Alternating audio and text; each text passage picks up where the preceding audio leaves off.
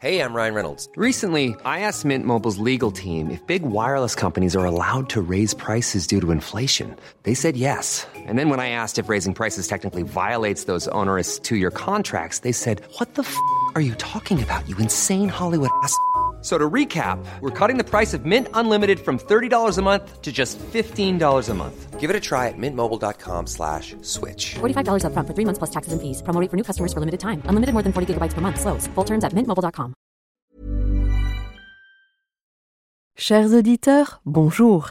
Bienvenue dans la saison 3 de Comme d'Archie, le podcast qui vous ouvre les portes du monde fascinant de l'architecture.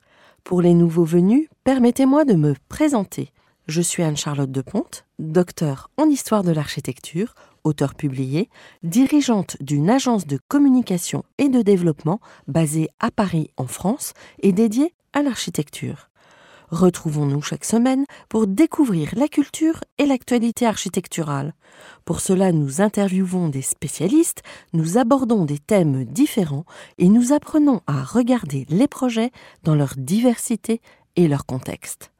Pour vous offrir le meilleur, Julien Rebourg, ingénieur son, est aux commandes techniques du podcast. Merci d'être avec moi aujourd'hui et maintenant, place au talent. Bienvenue dans Comme d'Archie.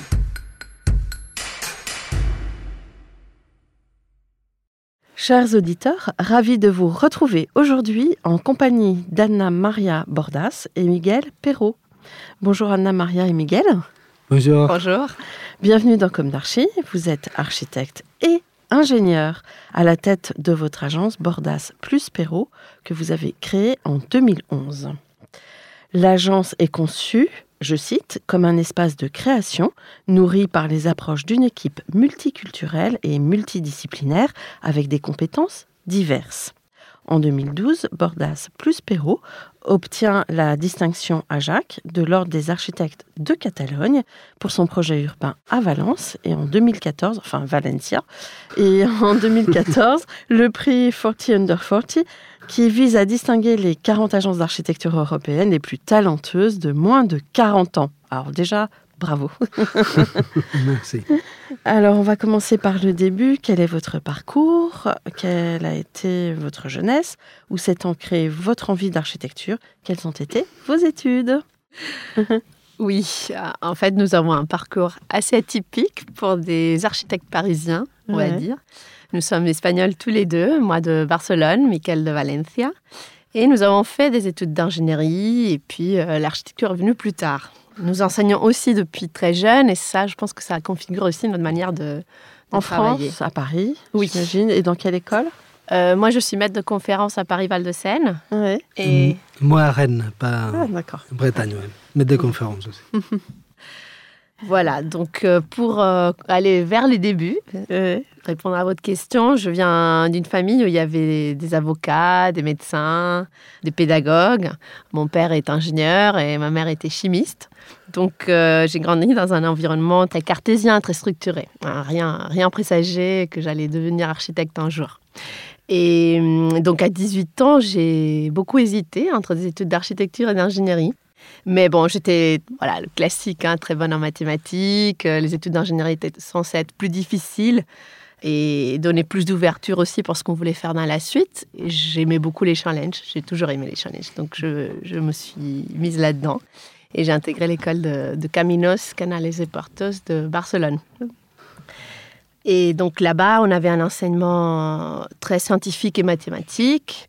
On a appris à comment manipuler les concepts abstraits et on avait aussi des cours de géométrie descriptive, des cours de territoire, d'urbanisme. Donc c'était vraiment un enseignement très large dans lequel on, travaillait cette question de la, le territoire, la ville et le transport public comme une manière de, de fabriquer, de vivre la ville. Donc on crée, en, en structurant cet espace, on crée les vides, les pleins, les porosités et le cadre mental dans lequel les gens évoluent. Pour vous donner une idée, c'est l'école où avait fait ses études Idelfonso Cerda, qui a fait le plein de l'Ensanche de Barcelone dans le 19e. Et donc, euh, lui, il était vraiment dans cette tradition-là. C'est-à-dire qu'il était au courant des théories hygiénistes, comme tous les autres urbanistes qui ont inventé la, ville européenne à la même période. Mais euh, par exemple, euh, en regardant des études de santé où, il s'est rendu compte que le- l'exposition au soleil était vraiment très bénéfique pour la santé mentale et physique des, des habitants, bah, il a pivoté euh, la- fameuse quadricula de manière à que tous les appartements aient des expositions sud-est ou sud-ouest. Donc euh, voilà, on est vraiment dans cette, euh, Logique. dans cette logique-là. Mhm. Et donc là-bas, j'ai eu l'opportunité d'intégrer un double cursus à Paris.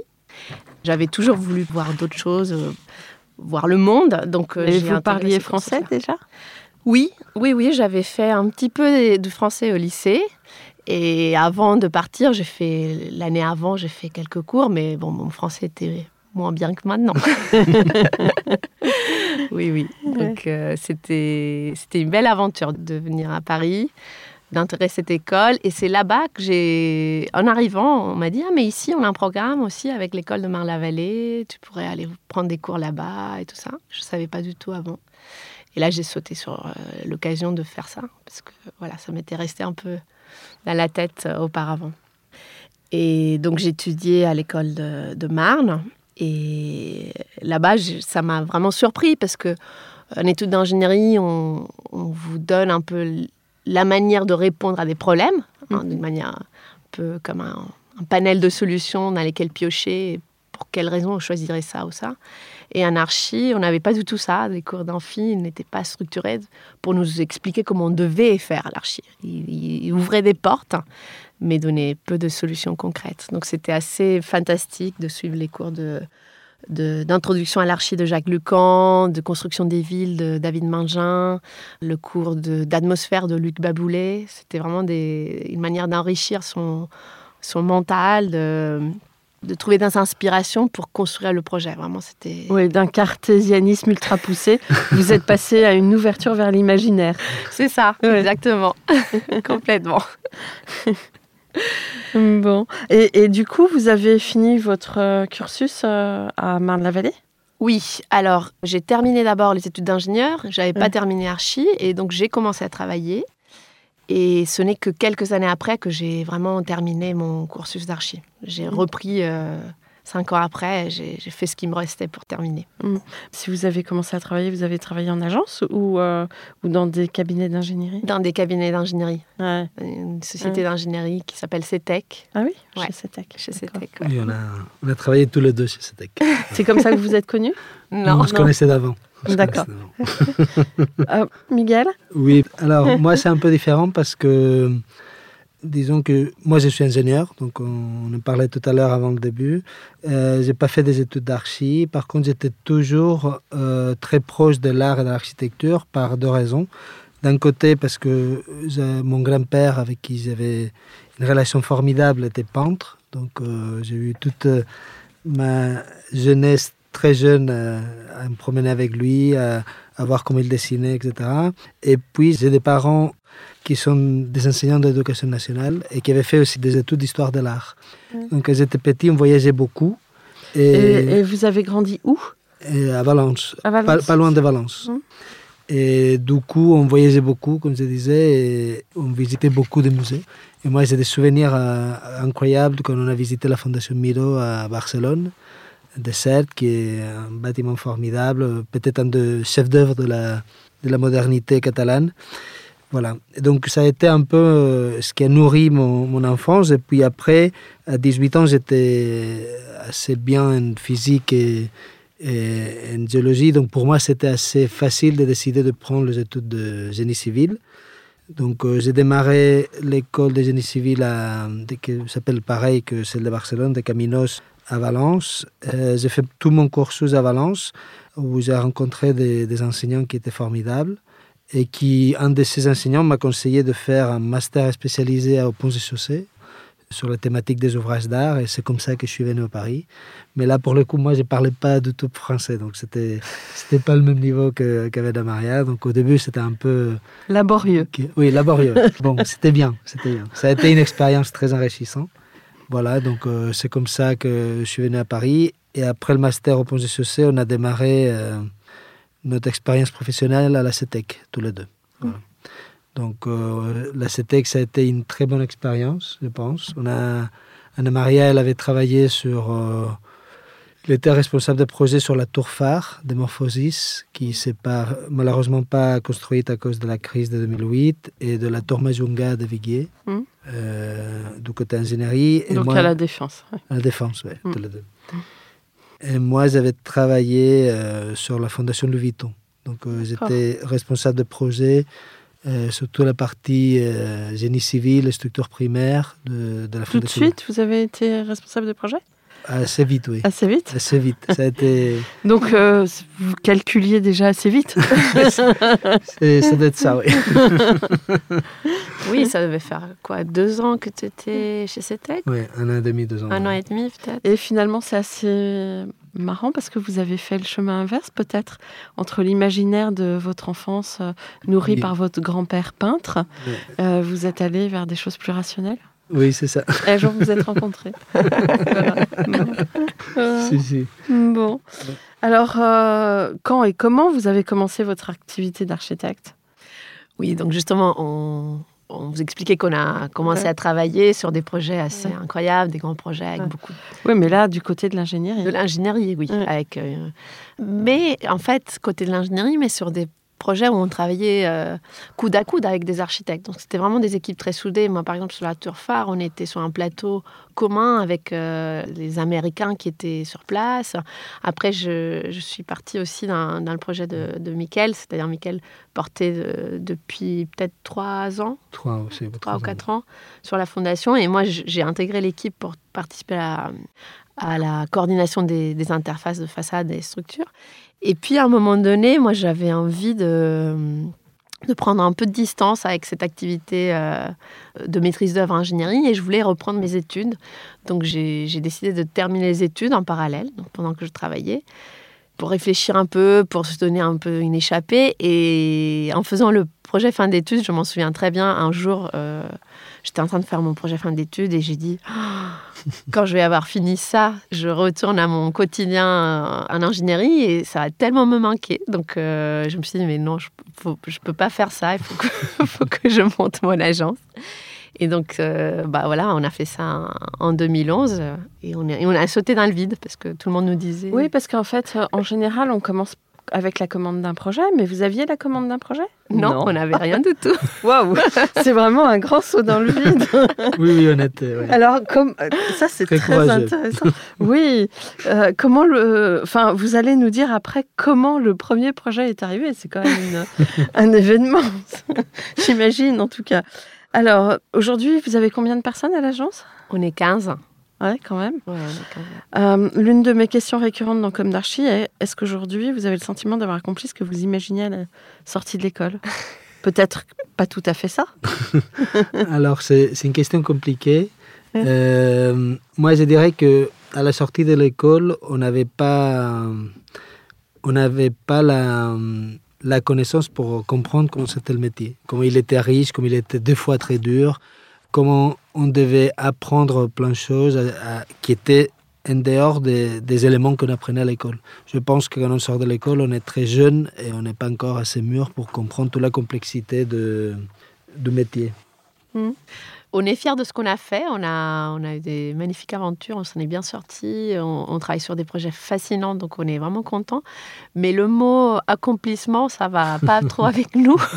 Parce qu'on est toujours euh, sur le prochain. La prochaine chose qui va arriver, Oui. on est vraiment dans, le, Non, dans la construction. C'était un peu, en fait, dans- quand on sort de l'école, on a parfois des désirs très Oui, forts. oui. Alors certains sont très déterminés, euh, veulent leur agence et veulent devenir une star architecte, bien que c'est de plus en plus euh, rare, enfin je sais pas si on peut dire rare, mais de moins en moins Moins en courant, moins courant, Mm. ouais. parce que les mentalités ont changé, et peut-être que c'est pas mal non plus.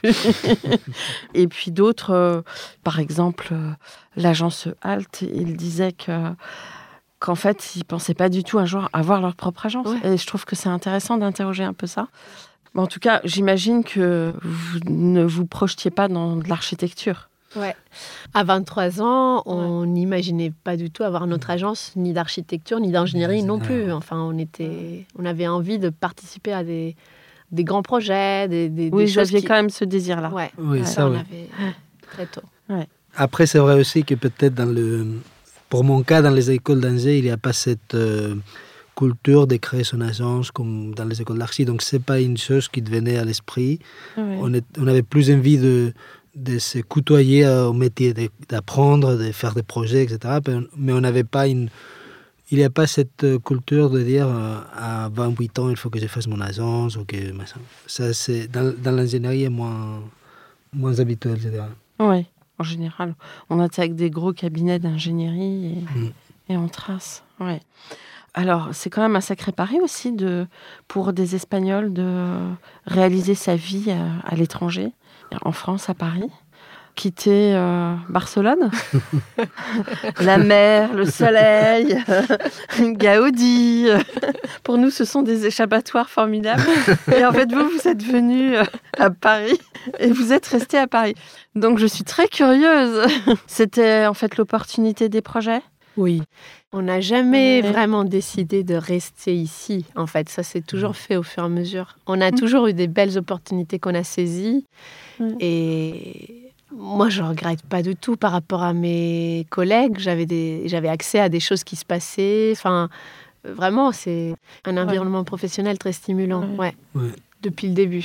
Oui, on ne s'est jamais dit euh, on va rester toute notre vie ici. On- même aujourd'hui, on ne se le dit pas. Donc, c'est juste qu'on a eu des opportunités. Je pense que ce qui était bien pour nous, en tout cas en, en France, c'est que les gens avec qui on a travaillé, ils ont apprécié notre travail. Ils ont trouvé qu'on était professionnels, qu'on faisait les choses bien et qu'ils nous ont donné plus d'opportunités. Donc, du coup, on les a saisis on, on a travaillé dans ce sens. ouais.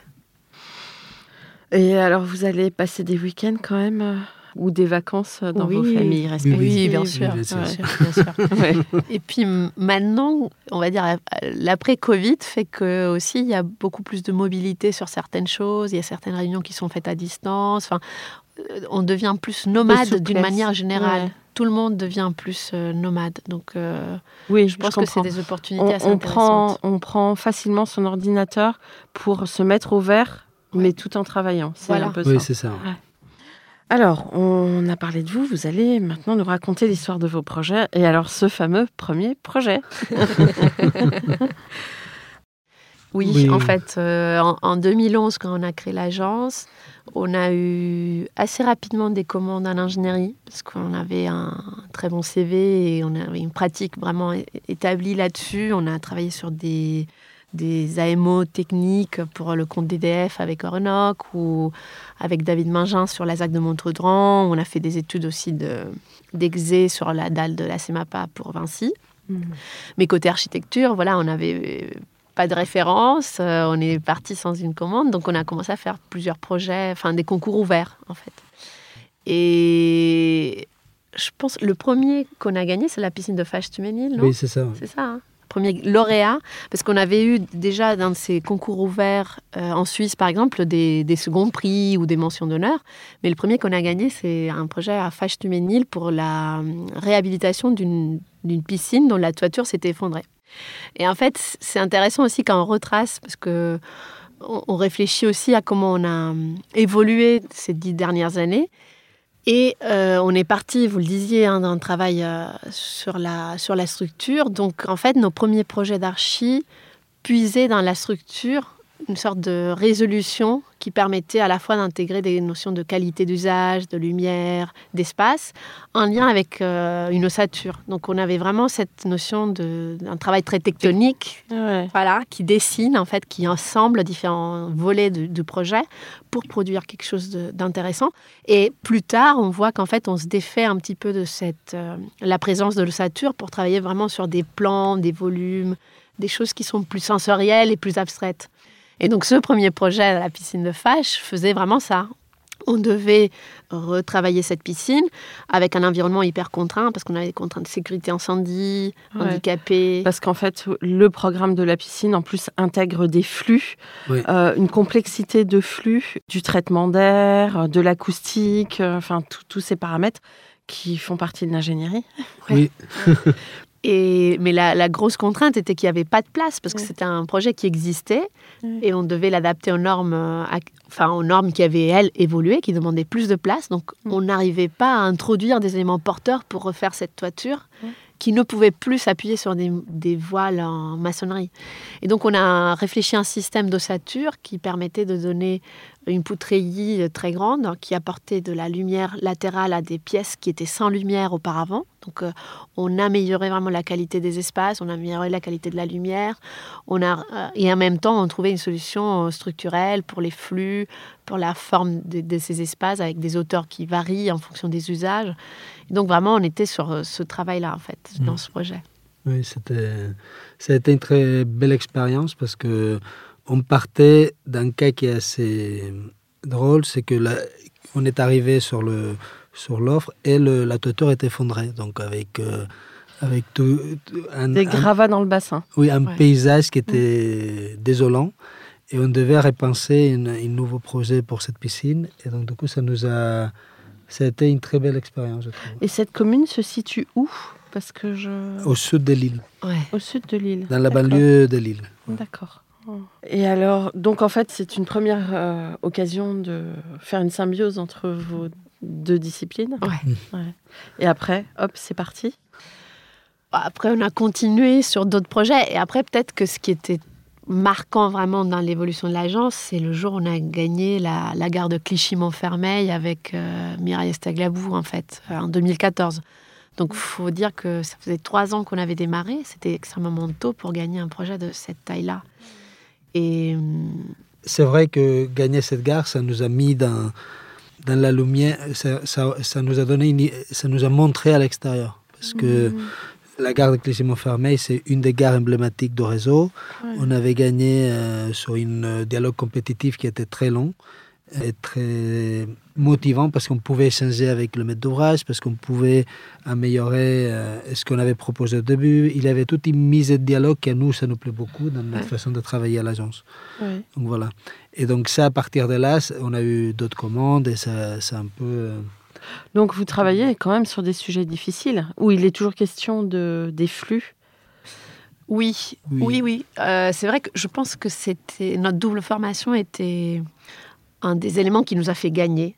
Parce que justement on était capable d'imaginer qu'une infrastructure pouvait devenir une architecture et que on pouvait vraiment travailler euh, la forme de ces espaces, la qualité de ces espaces en lien avec des flux extrêmement tendus et extrêmement contraignants en fait pour l'architecture. Donc on n'était pas du tout dans une démarche de d'habiller une infrastructure dessinée par des ingénieurs, on était vraiment dans la démarche de fabriquer un espace en intégrant les contraintes qui sont les contraintes techniques de ce projet-là.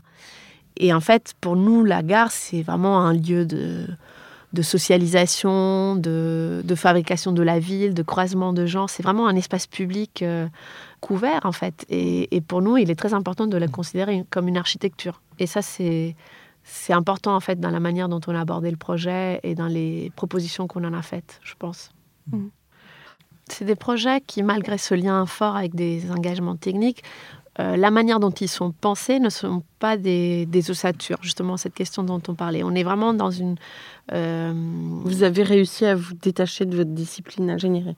oui, mais en fait, on peut, euh, on peut imaginer une architecture comme une ossature, c'est-à-dire, c'est pas une question de est-ce que c'est ingénierie ou l'architecture, c'est une question de quelle architecture. Est-ce que c'est une architecture extrêmement tectonique, extrêmement filaire, qui est, qui est une ossature? Est-ce que c'est une architecture qui nous parle de quel signe, en fait, de quel code architectural? Et là, dans les derniers projets, je vous en parlais tout à l'heure, on est dans une sorte d'abstraction parce qu'on croit que la société actuelle demande euh, à avoir des espaces plus calmes. En fait, on est hyper sollicité avec euh, euh, bah, des publicités, des appels, des bâtiments extrêmement dessinés avec des formes différentes, un peu comme Koulas nous en parle d'un junk space. Et en fait, je pense que l'architecture qu'on veut produire aujourd'hui, nous, est une architecture qui, qui apaise. Mm. Voilà. Et, euh, et en fait, est-ce que vous avez aussi à l'intérieur des missions d'ingénierie ou que architecturales? On a aussi des missions d'ingénierie. Et comment vous articulez les deux en fait? Vous avez euh, un, un contrat d'architecte et à côté un contrat d'ingénieur? Oui, Ouais, On a toutes les combinaisons possibles. ouais. On a des missions d'architecture où on n'est pas ingénieur, comme Ouais. les projets de gare dont on parlait. On a des projets où on est à la fois architecte, mandataire, par exemple, et l'ingénierie qui travaille, euh, enfin qui fait la structure. On ne fait pas tous les volets d'ingénierie non plus. Et on a des projets où on n'est que ingénieur avec d'autres architectes. Et c'est eux qui sont mandataires. Donc on a vraiment tous les, toutes les Tous les possibilités. cas de figure. Toutes les combinaisons possibles. Ouais. bon. Et puis, ce qui est l'avantage d'intégrer l'ingénierie, c'est de ne pas euh, avoir une étape en plus de discussion. Oui. C'est ça. hein, qui un, des, un des gros avantages, c'est ça. Je ne sais pas si c'est ça. Parce que nous, on ne voit pas le, le deux disciplines comme deux choses qui, qui doivent Se séparer. se séparer et se batailler. Hein, on- nous, on le voit comme, comme un tout. Et on le À l'anglo-saxonne. Peut-être oui, ou à l'e- à l'espagnol, je ne sais pas. Non, mais c'est vrai qu'en France, c'est très séparé. Oui, nous, on le voit, même quand, quand on travaille en tant qu'ingénieur, seulement, on le voit comme une, le projet, c'est un projet de toute l'équipe et on doit travailler ensemble. Et la, la consécution du projet, ça se fait parce qu'on dialogue assez tôt avec tout le monde. Euh, au contraire, quand c'est des cas où, où l'ingénierie arrive trop tard, ça ne marche pas parce qu'après, on, on, on doit réadapter des choses. On doit, nous, on, on croit à cette façon de travailler où tous les éléments viennent en même temps et se mettent en dialogue et se bataillent. Mais le, le dialogue est nécessaire parce que la compétence est découpée de base. Mais quand elle n'est pas découpée, enfin, si vous le pensez, la manière la plus naturelle de penser un bâtiment, c'est de penser en même temps Mm. comment il est, euh, sa structuration spatiale, c'est-à-dire comment sont agencés les espaces, comment on va évoluer euh, spatialement dans ce lieu, comment on va le percevoir depuis l'extérieur, comment il s'implante euh, urbanement, et comment il tient. Enfin, tout- tout est Ça tient. tout, tout va ensemble. Donc quand on le pense ensemble, ça, ça se passe mieux. Oui. Mais parfois, il y a des collaborations architectes-ingénieurs très, très fructueuses quand, quand c'est séparé. Mais quand on peut embraser tout à la fois, ça, c'est formidable. Mais nous, on aime beaucoup le dialogue. hein. C'est, Mm. c'est- Mais c'est pour ça que je vous disais, on fait des missions Oui. où on est juste une partie Oui. et il y a l'autre. Et je pense que même si on avait moyen de tout faire nous-mêmes, je pense qu'on les garderait parce que c'est enrichissant pour nous. Nous, on aime bien être confrontés et, et c- et on, on fabrique en dialogue. Mm. Même entre nous, on fabrique en dialogue. Donc, le, le regard de l'autre est très important. Donc, euh, on apporte quelque chose quand on est architecte et on apporte quelque chose quand on est ingénieur, peu importe. Bon. mais, mais, mais pour moi, l'objet projet est- est une seule et même chose. C'est juste, on apporte des compétences euh, en dialoguant avec chacun ce qu'il peut apporter. Hmm. Vous, trouvez que dans l'expression de votre architecture, cette euh, faculté à penser l'ingénierie euh, s'exprime plus? Euh, moi, Vous donnez à voir les Alors, structures? Alors, voilà, ça non. C'est-à-dire, c'est pas parce que ça dépend du projet. Il n'y a pas. Alors, nous, on n'est pas dans une volonté de hum, un peu peut-être euh, des années 90 high-tech où on montre euh, tous les tuyaux, toute la structure, tout le machin. C'est pas ça. Nous, ce qu'on pense, c'est que, que la bonne façon de faire, c'est de l'intégrer et de répondre que l'architecture et la technique aillent ensemble pour répondre au projet. Voilà. Euh, Anna-Maria en parlait tout à l'heure, mais par exemple, nous, depuis déjà quelques temps, on travaille beaucoup sur la question du matériau, euh, de la sensualité du matériau, d'avoir des surfaces ou des volumes un peu abstraits, où la présence matérielle, euh, c'est ce qu'on voit. On pense que l'architecture a un peu trop a été un peu trop démonstratif dans les dernières années et qui a voulu euh, montrer sa force, démontrer qu'on pouvait faire un grand porte-à-faux, démontrer que machin. Et donc, euh, nous, on est plutôt sur cette logique euh, dont parle Anna Maria, de l'apaisement, de trouver De des espaces sensible. calmes. Ouais.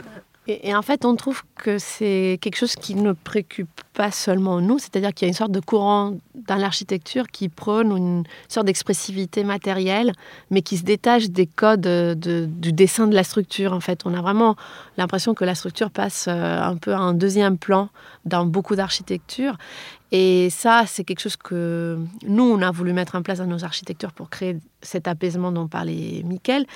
Mais c'est quelque chose qui est partagé. Et donc, pour quitter un peu ce côté inconscient, arbitraire et, personnel de notre œuvre, on est allé un peu chercher qu'est-ce qui se passe dans ce panorama international, hein, parce que c'est vraiment un courant qui est qui est pas juste euh, français ou juste suisse ou juste euh, espagnol. Et on est allé carrément faire des recherches, c'est-à-dire que moi, en même temps que l'agence et l'école, je, mène aussi une thèse de doctorat sous la direction de Paolo Amaldi sur cette question-là, sur la présence de, l'expressivité matérielle et de l'enveloppe dans la, conception architecturale. Et donc, on, se forme, on apprend et on réinjecte forcément dans notre travail. Et du coup, vous travaillez sur euh, les matériaux que l'on revisite, euh, euh, la paille, le chanvre, la pierre. vous travaillez avec tout ça? Oui. Alors, oui, je crois que cette question-là, elle est posée par un besoin de regarder sous un œil nouveau les anciens matériaux, donc vous parliez de ces matériaux qui sont biosourcés, qui ont moins d'impact et tout ça, mais pas seulement, je pense que tous les matériaux du 20e aussi passent au, crible de, ce travail-là. On voit dans des œuvres d'Herzog et de Moron qui prennent une brique et ils la coupent, hein, comme vitrage au dépôt, et du coup la brique n'est plus une brique mais une rugosité abstraite. Vous voyez, mm. c'est cette manière de prendre une composante Mm. je fais quelque chose qui me, me décale du signifiant habituel et du coup je crée, euh, je crée une lecture euh, biaise. C'est un peu c'est la, la, fontaine de Marcel Duchamp mais avec les composants de construction en fait. D'accord. bon. Est-ce que vous souhaiteriez parler d'un ou de projets emblématiques? Alors peut-être on peut player les Montserrat. Ouais, on peut faire ça. Alors Playel, c'est... Alors nous, on est urbaniste, architecte urbaniste de la ZAC Playel, donc euh, à Saint-Denis. Donc euh, Saint-Denis, c'est un territoire qu'on connaît beaucoup parce qu'on a fait la gare des Stade de France, tous les études, on a beaucoup travaillé avec plein communes, avec tous les territoires. Après, on avait aussi travaillé sur euh, des études urbaines à Port de la Chapelle. Donc c'est un territoire qu'on connaît beaucoup et qu'on adore en plus. Et puis la Playel, c'est un endroit, je ne sais pas si vous le connaissez, c'est là où il y a la tour Playel et tout le territoire qui va vers le sud. Si, je connais bien. Cette fameuse tour Playel qui, avait une couverture en cortène. Ouais. exact. Donc, du coup, Playel, c'est. Nous, on travaille sur 12 hectares de, de ce territoire. Et ce qui est assez compliqué de cet endroit, c'est que c'est un endroit qui est déjà la charnière entre la Zaglandi, qui est déjà presque finalisée, et puis ce qui va devenir le village euh, des athlètes. Donc c'est un élément charnière, mais en même temps c'est un élément qui a été un peu fabriqué par des opportunités foncières, avec euh, pas mal de bâtiments, euh, de bureaux un peu enfermés avec eux-mêmes, sans, sans aucun lien avec l'espace public. Et puis aussi c'est un endroit qui est qui est très coupé du monde parce qu'il y a la place euh, ferroviaire, il y a la, 86, euh, les sud. Donc c'est un endroit assez... C'est une île en fait. C'est une île, ouais. C'est une sorte d'île urbaine. Et donc du coup, euh, quand on, a, on travaille avec Plenco depuis, et avec la SEM depuis deux ans. Commune. Donc. Pleine commune, oui. Mmh, mmh. Et la SEM Pleine commune, qui est l'aménageur de, de Pleine commune. Et nous, notre idée était de dire il faut qu'on fasse un quartier, qu'on recrée une sorte de matrice urbaine qui soit calme, euh, posée, tranquille et qui vient recoudre et recoller tous ces morceaux un peu patchwork qui ont été faits euh, dans ce territoire-là. Donc c'est un travail qui est de très longue haleine parce qu'on en a jusqu'à 2030. Il y a des expropriations là-dedans dans... Il y, a, il, y a, il y a des expropriations, des, achats, de, oui. Mais, mais, on garde quand même pas mal de tissus qui existent, hétéroclites. Et mmh. c'est ça que dit Michael, en fait. Comment créer un tout, une ambiance de quartier, comment renforcer ce qui manque, tout en gardant ce qui existe et, mmh. créer cette cohérence. Donc c'est cette matrice, euh, c'était notre réponse en fait, la matrice qui se faufile et qui arrive à, à donner cohérence à des éléments extrêmement hétéroclites. Et cette matrice, elle, euh, vous aviez une méthode par rapport à ce que vous partiez du tissu urbain? Ça fait partie peut-être des contraintes? En fait, cette matrice est un tissu qui, comme dit Anna Maria, qui se faufile à l'intérieur, mais qui a un certain nombre de caractéristiques. Donc on, a, on commence à travailler sur les différentes formes urbaines pour euh, leur donner des caractéristiques qui nous semblent nécessaires pour donner à cette morceau de ville une vie euh, de tous les jours. Donc, euh, On travaille sur la question de rez-de-chaussée actif, on travaille sur la question d'avoir des épaisseurs de tissus qui soient convenables pour des questions de réversibilité d'usage, parce qu'on voit qu'aujourd'hui la ville évolue très vite et qu'on doit donner, on en parlera peut-être plus tard, mais qu'on doit donner de, Un cadre appropriable. un, un cadre appropriable et évolutif quelque part. Mhm. Et puis aussi, on travaille beaucoup sur la notion des espaces verts, des corps d'îlots verdoyants, des intensités végétales qui nous permettent de contrebalancer la rudité de, et la minéralité de, de, de quartier. Vous êtes associé à un paysagiste? Nous, là, on est urbaniste, euh, architecte et paysagiste. ouais. D'accord. Mais après, les- les espaces publics, on va confier la maîtrise d'œuvre à des, des paysagistes ou, ou des gens qui travaillent vraiment les espaces. Donc nous, on a vraiment la mission de, de la vision d'ensemble. Et on rédige des cahiers de charges extrêmement précis. On travaille aussi avec les promoteurs et les architectes qui gagnent les différents lots. Enfin, voilà, on a vraiment ce, ce travail de, de définition de ce que Du sera l'avenir voilà, du Oui, de, oui, du cadre mental de quartier. Un autre projet? Alors, un autre projet, on pourrait peut-être parler du, du dernier projet qu'on a gagné cet été. C'est un pavillon sportif à Montserrat, près de Valence. Et c'est le premier projet qu'on gagne en Espagne. Donc, ça nous fait plaisir de, de construire là-bas. Et il vient compléter les propos de ce qu'on avait dit, cette évolution vers des choses un peu plus abstraites euh, et plus, euh, comment dire, plus calmes, parce qu'on cherche à produire une sorte de, de masse ou de monolithe qu'on voit soulever depuis l'extérieur. C'est vraiment un- de l'ordre de la stéréotomie, vraiment un- une brique qui est apparente, qui se défait pour créer un moucharabier dans certains pans qui sont éclairés. Donc ça va faire un symbole aussi depuis la ville. On peut voir euh, la lumière qui va rentrer à l'intérieur en journée et qui va rejaillir vers l'extérieur en soirée, mais euh, dont on ne comprend pas la construction depuis l'extérieur. Donc c'est vraiment quelque chose qui est très apaisé et il n'y a, y a- rien qui dépasse, on va dire. Et par contre, quand on rentre à l'intérieur, on ne voulait pas cacher la structure. Ah, Vous parliez, est-ce qu'on la cache? Bah Non, le parti pris n'a pas été de le cacher parce que c'est cher, euh, ça n'apporte pas de qualité d'usage, euh, on est dans un pavillon sportif, donc on est dans des moyens limités. Et donc, ce qu'on a choisi de faire, c'est d'utiliser plutôt un motif qui est devenu structure. Donc, on a vraiment un dessin à piquer qui rythme euh, la cadence de ces murs et qui est en fait utilisé comme un contreventement et même comme une poudreille à un endroit parce qu'on on va vouloir supprimer le poteau de l'angle pour en- encore faire flotter davantage ce bâtiment-là. Donc depuis l'extérieur, on a un mur et on a l'impression que c'est une, masse et à l'intérieur, on va se rendre compte que c'est un tissu suspendu en fait, un tissu en brique mais, mais suspendu quand même. Voilà. Passionnant. Euh, votre équipe est donc composée d'une quinzaine de personnes. Oui. C'est réparti comment au niveau compétences Alors, c'est une équipe euh, mixte. C'est une, chose qu'on a toujours voulu, d'avoir des, Pluridisciplinaire. oui, Ouais. d'avoir de- des architectes, des ingénieurs. Aujourd'hui, par notre activité qui est beaucoup plus axée, ou qu'on a beaucoup plus de projets d'architecture, donc il est majorité d'architectes euh, au sein de l'équipe. Mais la question de l'équipe, c'est une chose qui nous, qui nous plaît beaucoup en parler parce qu'en fait, dans la construction de cette aventure qui était pour nous l'agence, on a eu la chance de trouver des gens formidables qui étaient très jeunes quand ils sont arrivés à l'agence, qui ont resté avec nous.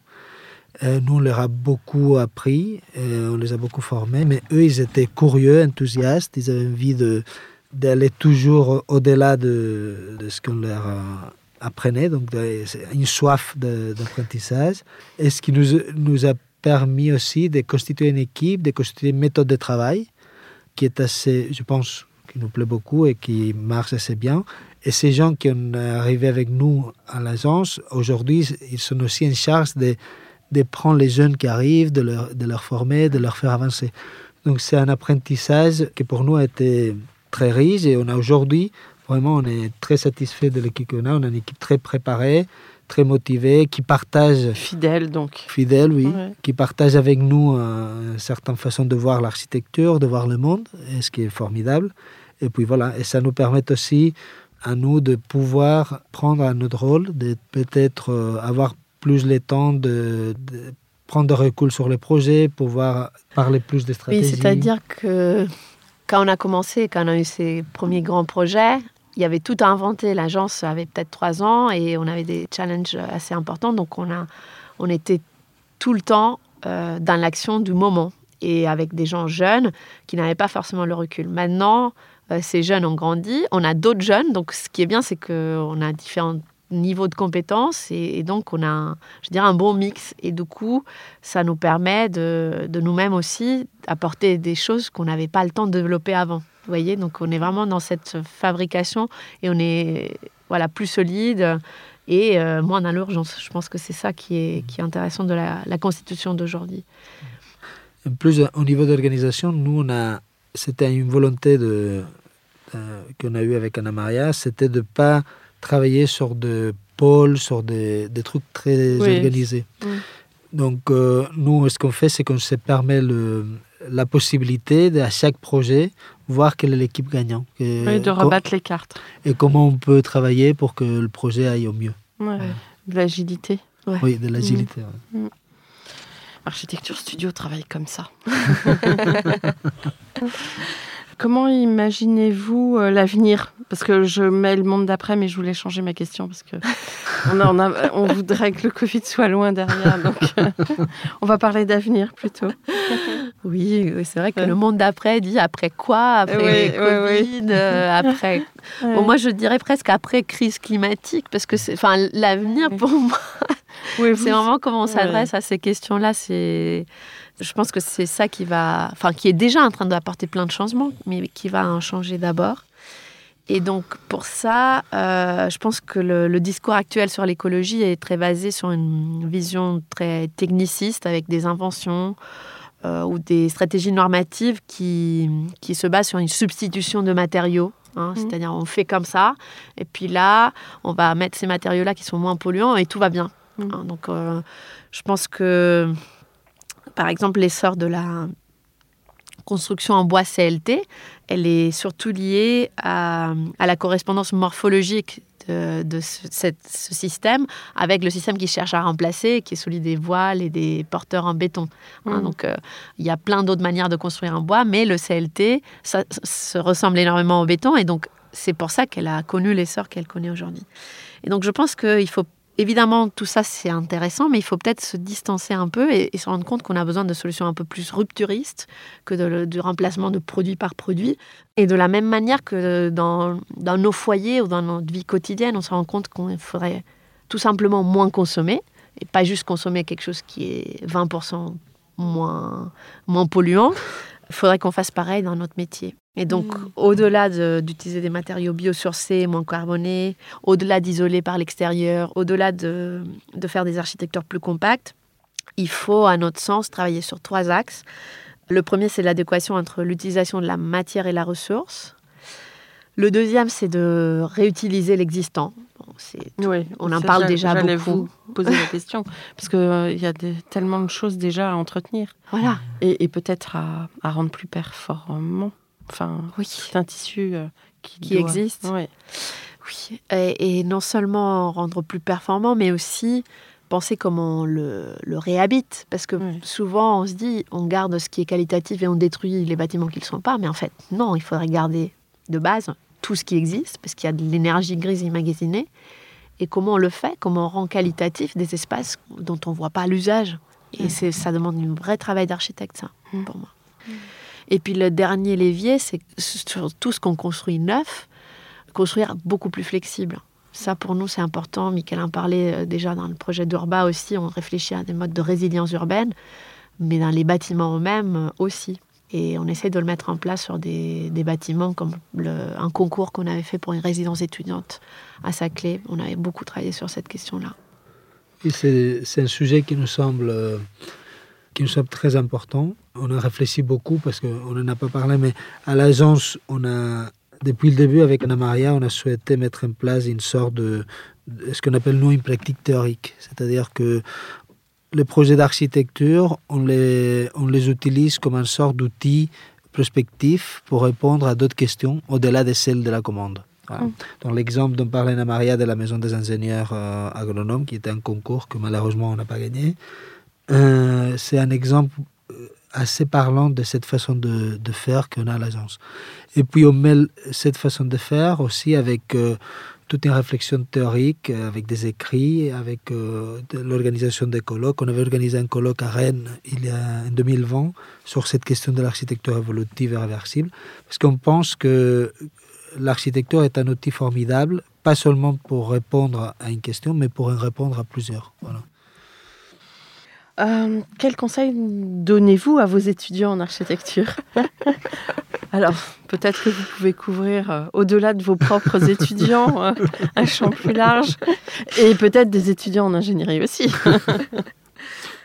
Alors, moi, je dirais que euh, aux étudiants que le métier est euh, assez dur, mais qui est aussi assez passionnant. Mais qu'il faut avoir de la passion pour travailler et aussi euh, de la persévérance. Il ne faut pas défaillir vite. Il faut résister. Il faut être travailleur, je crois aussi, très travailleur. Oui, oui, oui, Ouais. je pense. C'est c'est vraiment un peu la, la clé. Je dirais l'endurance, c'est-à-dire que travailleurs, il y en a beaucoup, mais il faut pas juste avoir de la force de pointe, mais il faut avoir de la force dans la durée. Je pense que ça, c'est important. Et aussi, quelque chose que j'aimerais dire aux jeunes, parce que quand on est à l'école, on, on le, on le voit peut-être pas comme ça. Moi, je me souviens de quand je faisais les études et mes collègues autour, souvent les gens ont besoin de définir qui sont-ils en tant qu'architecte très tôt. De dire ah, c'est ça, c'est c'est ma manière de voir, c'est mon dessin, mon, mon écriture, elle va être comme ça, etc. Et qu'en fait, quand on est à l'école, on est là pour apprendre plein de choses différentes, même si on n'est pas forcément attiré par telle architecture ou telle autre. Euh, c'est vraiment une opportunité de se plonger et de sortir de sa zone de confort. Et c'est petit à petit, avec la maturité, qu'on fait des choix. hein. il ne faut pas essayer de se définir ou se circonscrire trop tôt. Je pense que c'est une. Ouais, il faut erreur. garder l'esprit ouvert d'abord et se construire à partir de, de cette ouverture. Ouais. Mm. Et on continue tous à se construire dans toute notre vie professionnelle. Mm. Il n'y a pas de, de solution unique euh, ou de, de seule façon de faire. Quoi. Donc il faut être ouvert. Un mot de la fin. Vous avez euh, peut-être des désirs euh, de construire euh, de par le monde Ou est-ce que c'est un monde euh, qui, enfin, le modèle de l'architecte qui parcourt le monde est peut-être euh, plus vraiment d'actualité? Enfin, je sais pas, j'ouvre là-dessus, mais vous avez peut-être autre chose à dire. enfin, j'ouvre pour, pour une conclusion. Alors, euh, non, cette question de la géographie, on se la pose pas tant que ça. C'est vrai que si on a des opportunités de, de construire loin, c'est des choses qu'on va saisir. Nous, peut-être que ce qu'on aimerait vraiment apporter, c'est cette capacité de créer euh, des qualités supplémentaires. hein. Comme Michael vous disait, on a une pratique réfléchie, on a une pratique théorique, on essaye de développer des choses en plus de programmes. Je pense que c'est ça qui est extrêmement motivant dans l'architecture. C'est qu'évidemment, on est là pour répondre à une commande, aux besoins les plus terre à terre de, notre maître d'ouvrage avec un budget. Il faut que le bâtiment soit agréable, soit bien pensé, fonctionne. Mais si on peut faire des choses en plus qu'on offre à, à nos maîtres d'ouvrage et aux usagers qui nous font confiance, bah, c'est vraiment là euh, le, le bonus en fait de l'architecte pour moi. Mm. Oui, Donc, vous êtes euh, ambitieux et généreux. Oui, Ah, c'est vrai. on a jamais- bien. Dit comme ça, c'est c'est bien. C'est bien, hein. des beaux mots. hein. Merci. Bah, écoutez, ravi euh, de vous avoir reçu dans Comme d'Archi. Chers auditeurs, merci pour votre écoute. À la semaine prochaine pour un nouveau Comme d'Archi en français. D'ici là, n'oubliez pas l'épisode en anglais et prenez soin de vous. Au revoir. Au revoir. Au revoir. Merci beaucoup. Merci.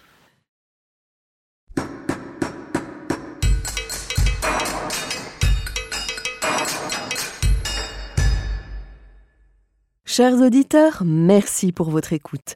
N'oubliez pas de retrouver nos sujets en avant-première sur Instagram à l'adresse at comdarchipodcast, C-O-M-D-A-R-C-H-I podcast. Si vous aimez ce podcast, favorisez sa diffusion en lui donnant 5 étoiles sur Apple Podcast ou sur votre plateforme de podcast favorite, plus un petit commentaire.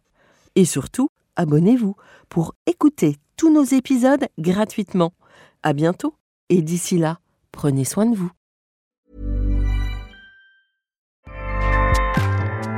ACAST powers the world's best podcasts. Here's a show that we recommend. Are you a reality TV junkie? Do you ever think, dang, I wish I had someone to talk to about all the trash TV that I watch? Well, look no further, garbage lover, because Reality Gaze is a podcast for you. Hello, I'm Maddie. And I'm Poodle, and we're the Reality Gaze. We talk about all your favorite unscripted shows like The Golden Bachelor, Love is Blind, and TLC's big, messy behemoth, 90 Day Fiancé. And if you're driving to work, folding laundry, or just pretending to listen to your husband talk about sports, just put on the pod, and you've instantly got two gay besties spilling all the tea and reading these people for filth. So come at us, y'all. Find Reality Gaze wherever you listen to podcasts.